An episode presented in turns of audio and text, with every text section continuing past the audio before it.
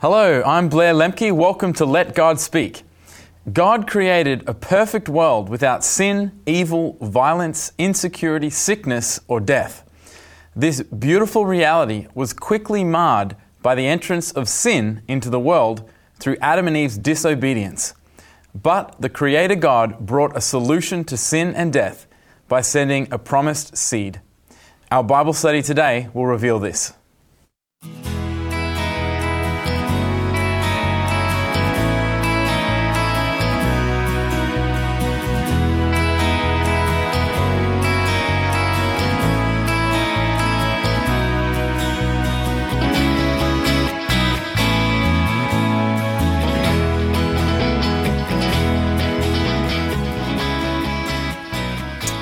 On our panel today, we have Gail Fong and Alan Sonta. Welcome. Thank you. you. As always, let's begin with a word of prayer. Heavenly Father, we want to thank you today for the opportunity to study your word. And as we study, we ask that you'd send your Holy Spirit to lead and to guide us into truth, we pray. In Jesus' name, amen. Well, the world as we were given it from God, of course, was perfect. No, no uh, issues at all. Uh, but when we look around at the world today, it's a little bit different. Uh, so, Alan, I want to ask you what went wrong? Well, Genesis records the fact that um, the entrance of sin came into the world because Adam and Eve disobeyed God. Uh, the influence of Satan uh, shows up first here, and the deceiver, who was the original source of rebellion in heaven, tried to bring his rebellion to the earth. And he succeeded. And so the world has been cursed by sin ever since. Mm. It's quite a tragic reality, isn't it? Um, and of course, after creating this perfect world, uh, God gives quite an interesting instruction in His Word. And I want to draw our attention to Genesis chapter 2, uh, verses 16 and 17. And God's Word says, The Lord God commanded the man, saying, Of every tree in the garden you may freely eat, but of the tree of the knowledge of good and evil you shall not eat, for in the day that you eat of it, you, shall surely die. Uh, what does this instruction, Gail, tell us about the reality of free will in the world that God created? Well, Adam and Eve, like Lucifer before them, was created uh, as per- they were all created as perfect beings, given uh, free uh, freedom, f- free moral excellence, and um, freedom to choose. And with the freedom comes the ability to obey God and remain perfect, or to disobey God and sin. Mm. You know, it's quite an interesting way to create the world, really. God chose to create the world and to create individuals with freedom of choice, even though it carried risk of, as you point out, the ability to disobey God, not to listen to his instructions. And so, Alan, I want to ask the question to you. Uh, if this was the case, if there was the risk of disobedience, why was God so committed to creating the world the way that he did with freedom of choice? Very good question. And I'd like to suggest to you that the answer can be found by reading 1 John chapter 4 and verse 8 because it says, "He who does not love does not know God, for God is love." Mm. That's the secret of why God uh, gave people free choice because love is, involves relationships. Mm. And therefore, it involves uh, more than one person and it revol- involves a freedom of the person to choose and accept the relationship or to re- refuse it. And therefore, uh, the, uh, when God created the whole universe, He gave all of His cre- created beings free choice so they could love Him in return or, but it, or risk, or risk not loving Him in return. And so it's important to, for us to remember that Love is God's defining characteristic, and therefore He gave it to every one of His created beings, despite the risk. Hmm. Yeah, it's, it, um, it's quite a remarkable thing that God did, really, when you stop to think about it. Uh, and in this text that we've just looked at, we see that uh, God puts a tree in the midst of the garden, the tree of the knowledge of good and evil. And uh, I want to ask you, Gail, how is this act of putting this tree in the midst of the garden consistent with God's character of love, as Alan has just shared with us? It's a good question. Well, God created the Garden of Eden with major freedom because, as you read before, Blair, it says, Of every tree of the garden you may freely eat, and minor restriction, but of the tree of knowledge of good and evil you must not eat.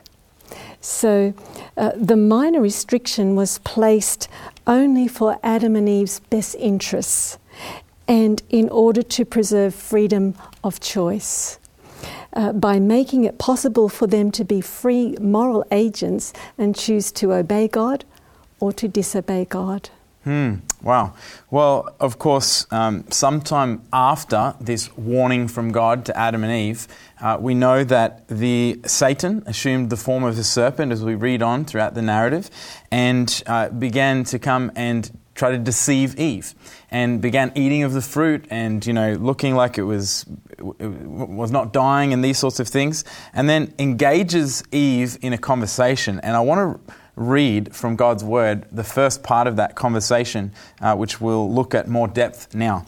Genesis chapter 3, verses 1 through to 4. Chapter, uh, verse 1 says this Now the serpent was more cunning than any beast of the field which the Lord God had made. And he said to the woman, Has God indeed said, You shall not eat of every tree in the garden? And the woman said to the serpent, We may eat of the trees of the garden. But of the fruit of the tree which is in the midst of the garden, God has said, You shall not eat, nor shall you touch it, lest you die. Then the serpent said to the woman, You will not surely die. Putting ourselves in the position of Eve here, I want to ask you, Alan, why might these words have sounded so convincing to Eve, these words of temptation? Well, for the first uh, point, Satan was in the tree, he was eating the fruit, and yet he could talk. And so, from Eve's point of view, she's watching this situation, and here's this serpent talking, saying that the fruit is good. And uh, if we have a look at uh, Genesis chapter 3 and verse 6, this is what it says.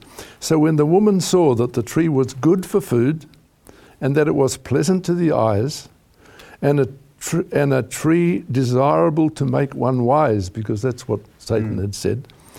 She took of its fruit and ate. She also gave it to her husband, and he ate.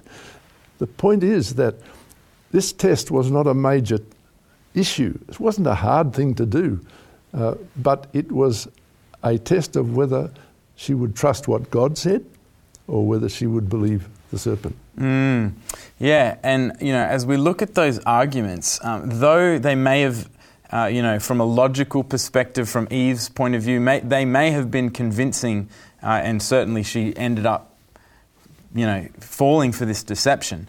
Uh, but what would have been perhaps helpful for Eve to have remembered while she was facing this temptation that may have guarded her against falling in the, the way that she did? Well, unfortunately, in deciding between the conflicting claims of God and Satan, Eve ignored three basic principles. And the first one is that human reasoning is not always the safest way to go when you are evaluating spiritual matters. Mm. And the second is that God's word may appear to us sometimes to appear illogical and senseless, but it's always right and it's always trustworthy.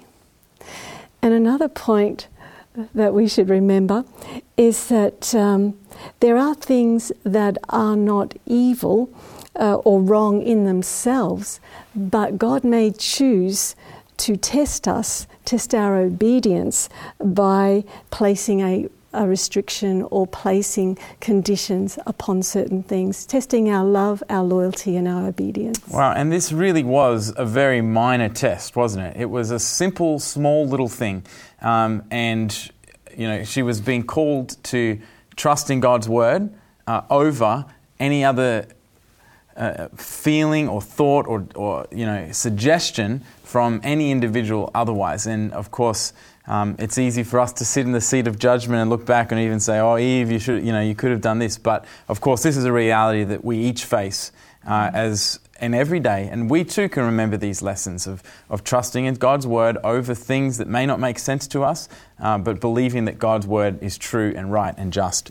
Um, I want to ask you, Alan, is this experience that Eve faced? Uh, isolated to her alone, uh, or something that was common to all mankind? Absolutely not isolated. And in fact, uh, it happens to all of us all the time. There's a tension between God's Word and our cultural understandings. A lot of people don't realize how important the culture is in giving us that lens through which to look.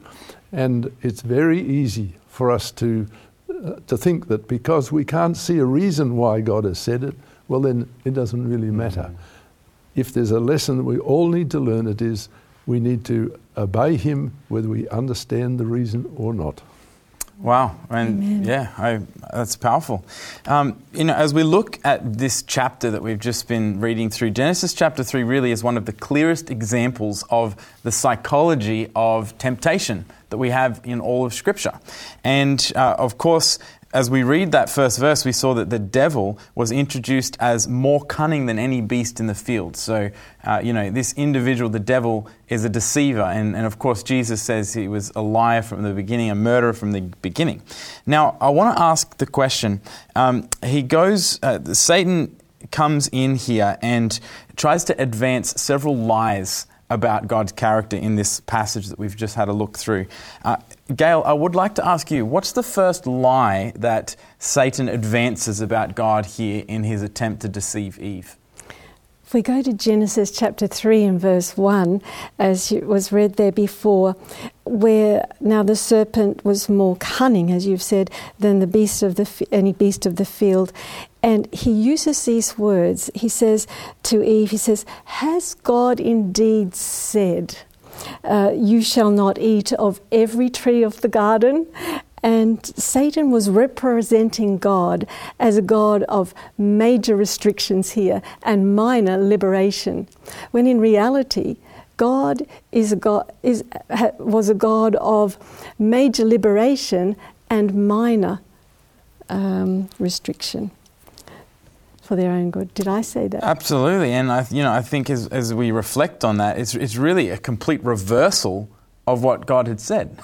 he said, no, no, you can eat of everything but that one. And that one that was put there was only for their best interest, to preserve that freedom of choice because of God's character of love, as, as we have you know, commented on earlier. And so, uh, absolutely, you know, this, um, this is a real twisting of the truth we see Satan doing. Satan then goes on uh, in the form of the serpent, and in verse 4, directly contradicts God's claim that that this eating of the fruit would result in death. He said, You won't surely die. Uh, and then he offers one last deception about God's character. What's this last lie that he offers, uh, Alan? A very cunning one and he knows the human curiosity. Look at Genesis chapter 3 and verse 5. For God knows, this is Satan speaking, for God knows that in the day you eat of it, your eyes will be opened and you will be like God, knowing good and evil. Satan appealed to Eve's desire to, to have something else, to be better, to know something that some, nobody else does nobody else knows. And, and so Satan tells this lie God doesn't want you to know as much as he does. So that's why he's telling you not to eat this. De- deprivation is mm. what he makes God's motive. And of course, she, she fell for it. Mm. And again, this is really a complete reversal of God's character of love. Uh, God's character of love is giving to others, self less, others centered. But Satan's lie here tries to reverse that and say, no, no, no, he's selfish. He wants to keep a higher state of being for himself, and you'll be better off if you trust yourself. He's trying to hold something back from you. These are really quite sinister lies about God's character, mm. and of course, these lies are the same temptations and techniques that God has used all throughout history to deceive and to lead people into temptation. Uh, and I'd like to read here in Genesis chapter 3, verse 4, uh, that, that second lie. I want to draw attention to it here just for a moment. God's word says this The serpent said to the woman, You will not surely die there's this second temp- second lie that, that Satan advanced about God. Uh, and Gail, I'd like to ask the question of you what are the many ways that this lie, you will not surely die, has been repeated throughout the ages? Well, this lie was the first sermon on immortality of the soul, and this lie has been perpetuated throughout the history of this world. This notion was the basis of many ancient religions and philosophies. And for instance, in ancient Egypt, um, uh, it motivated the mummification uh, practices and the funerary architecture, uh, such as the pyramids in Egypt. We also see that this theory also became one of the major pillars of Greek philosophy. Mm. And um, these philosophical concepts would shape much of the Western culture and even post apostolic Christianity. Mm. But they originated much earlier, of course, in the Garden of Eden with the father of lies, Satan himself. It's funny, we don't often think of Satan as a preacher, but certainly here he is preaching. He's preaching a certain theology and a th- certain idea that is, of course, directly in contrast with God's Word. And so, Alan, I'd like to ask you uh, in contrast to the immortality of the soul, this lie that Satan presented, what does the Bible teach? The Bible is very clear, and it tells us in Romans 6 uh, 23, for, for a beginning, for the wages of sin is death, but the gift of God is eternal life in Christ Jesus our Lord. Very stark contrast. Mm. Paul raises here. The wages of sin is death, not immortal life in some other state. If we go over to another statement of Paul's in uh, 1 Timothy 6 16, we read. Well, I'll read the previous verses because it, will give, the, give it some context. And he's talking about the fact of Jesus uh, witnessing before Pilate, and then he says that uh, we are to keep this commandment without spot, blameless, un, until our Lord Jesus Christ's appearing, which he will manifest in his own time, who is the blessed and only potentate, that's Christ it's talking about, King of kings and Lord of lords. And here's verse 16 who only has immortality, dwelling in unapproachable light whom no man has seen or can see, to whom be honour and everlasting power. So it says that only God is immortal. Everybody else can die. Wow, and I mean that just um, it stands in direct contrast to what Satan said. He says, you know, we, we won't die. We have immortality of the soul in of, of ourselves, and of course, um, that's really an affront to God. That's a characteristic of God. Of God, God alone is immortal according to um, those texts of Scripture that we've just read. Um, now, if we are, you know, we, we see that um, there's, there's some people who teach, as they look at Scripture, they teach that at the end of our lives, rather than die, our soul will actually go directly to heaven or directly to hell and just and actually keep living uh, in another state. I'd like to ask Gail, this is really a flow on from this idea connected to this original sermon of Satan. Um, what does the Bible say about that? Well, just reading a couple of verses from Scripture and turning to Psalms 146 and verse 4, the psalmist writes, His spirit departs, he returns to his earth. In that very day, his plans perish. And then I'll also read um, John in the Gospel of John, John chapter 5 and verse 28 and 29. And the Bible says, do not marvel at this, for the hour is coming in which all who are in the graves will hear his voice and come forth, those who have done good to the resurrection of life, and those who have done evil to the resurrection of condemnation. So, just putting those two passages together, we see that, that life does cease and you go to rest in the grave. Um, and also in that very day, one's plans perish. So there's no more understand, there's no more mental existence anywhere. But when we die and we go to the silence of the grave, we are actually awaiting the life giver.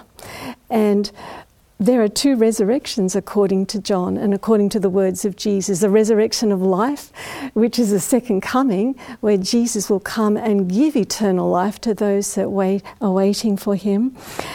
But there's also the resurrection of condemnation before the great white judgment throne.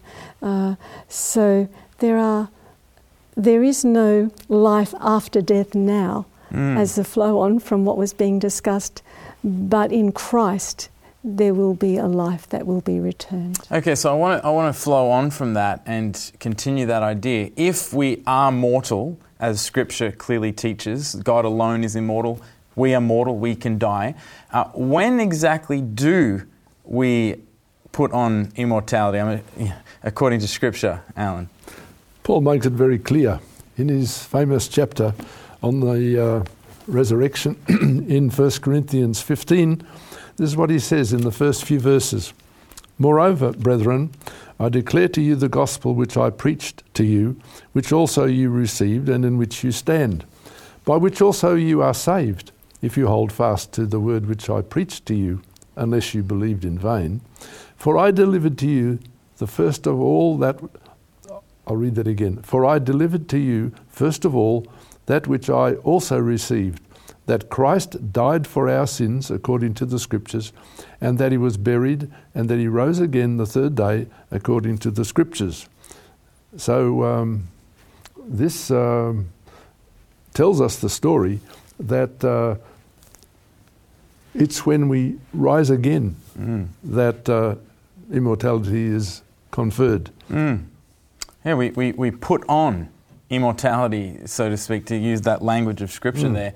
Um, it's not something that we have in and of ourselves. It's, it's something that uh, through connection to Christ we are offered. We're able to, to put that on uh, and, and go live in eternity through connection with Him. A very powerful idea. Now, I want to bring us back to Genesis now, back to, to look at uh, this account of Adam and Eve and their fall into sin. Gail, I'd like to ask you what was the consequence of Adam and Eve's sin? and fall from grace? There, there, was quite a few actually, but just reading first in Genesis 3, verses 7 and 8, uh, the Bible says, um, Then the eyes of both of them were opened, and they knew that they were naked, and they sewed fig leaves together and made themselves coverings. And they heard the sound of the Lord God walking in the garden in the cool of the day, and Adam and his wife hid themselves from the presence of the Lord God among the trees of the garden. So, yes, the consequences were immediate, and uh, the effects of sin here. And so, from a theological perspective, um, both were overtaken by theophobia, being afraid of God. They once enjoyed his presence, but here they are showing their fear of God and they hide from him. And the very opposite person who they should really be afraid of. yes, that's so true because He's created them and He loves them, and they they they love Him as well. But they're feeling very guilty here, and from a uh, psychosocial assessment, they were actually ashamed of themselves and um, they began to accuse each other. But it's interesting that that covering that they have lost, um, it it was not just the garment of light that they had lost, but there was a, a moral nakedness now and that shame. And it's interesting too as you read on and in, in verses um, that follow that when, when God does meet with them, that they actually, when he asks them, Where, where are you, Adam? that um, he, and why are you hiding? He's actually blames, put the blame on Eve, and Eve puts the blame on the serpent. And inadvertently, basically, they're, they're blaming God because God is the creator of Eve and of the serpent. So it's interesting here. That accusing that happens. And from a physical standpoint, in Genesis chapter 3, where we're told the sad story that, uh, that Adam would be working from the sweat of his brow, and pain would be increased, particularly in childbearing, and they would eventually die. Uh, and also, from an ecological perspective, they were going to have to deal with weeds and thorns and thistles and bugs and insects and all sorts of uncomfortable things f- from the natural world that would be affected because of sin. It's really quite a comprehensive uh, way that sin just decimated God's perfect Eden, isn't it? Uh, a very tragic situation. Uh, but, Gail, I want to throw this question to you again just to follow that up. Uh, that seems like a very dire situation, but also in this chapter we find hope. Amen. If we didn't have this hope, and it's wonderful hope in Genesis three fifteen, and it says uh, the Bible says, "I will put enmity between you and the woman, and between your seed and her seed. He shall bruise your head, and you shall bruise his heel." So right here, yes, God was going to put enmity between the woman and the serpent and, and promised a seed, the Messiah, who would bring ultimate deliverance from this problem of sin, the effects of sin that has now come into our world. And an animal sacrifice was used as well later on in, in verse 21, which also was to illustrate this messianic promise of Christ who would die for our sins and take our place, and by his life, cover ours with his perfect robe, his perfect character of righteousness. Well, th- this beautiful theme of redemption is, is really echoes throughout Scripture and becomes the theme of Scripture. Uh, it's not just contained in the Old Testament, we see it also in the New Testament. Alan, what, what promises in the New Testament can we hold on to? Well, we can. Um, the grand theme of, of uh, Scripture is that um, Christ died for us. And uh, what the New Testament promises, uh, we can hold on to, and uh, we have a Saviour. And I'd like to read uh, the verse that Paul wrote again, 2 Corinthians 5:21. 2 Corinthians 5 and verse 21 is what we read. For he made him who knew no sin to be sin for us, that we might become the righteousness of God in him. Very powerful promise and something that we can hold on to today. There is hope in this sin sick world. The promised Messiah has become the Redeemer and the Savior of humanity, and through his victorious life, death, and resurrection, offers life and assurance to all who are connected to him. Won't you put your trust in him today? We're glad that you joined us today on Let God Speak. Please join us again next time. God bless.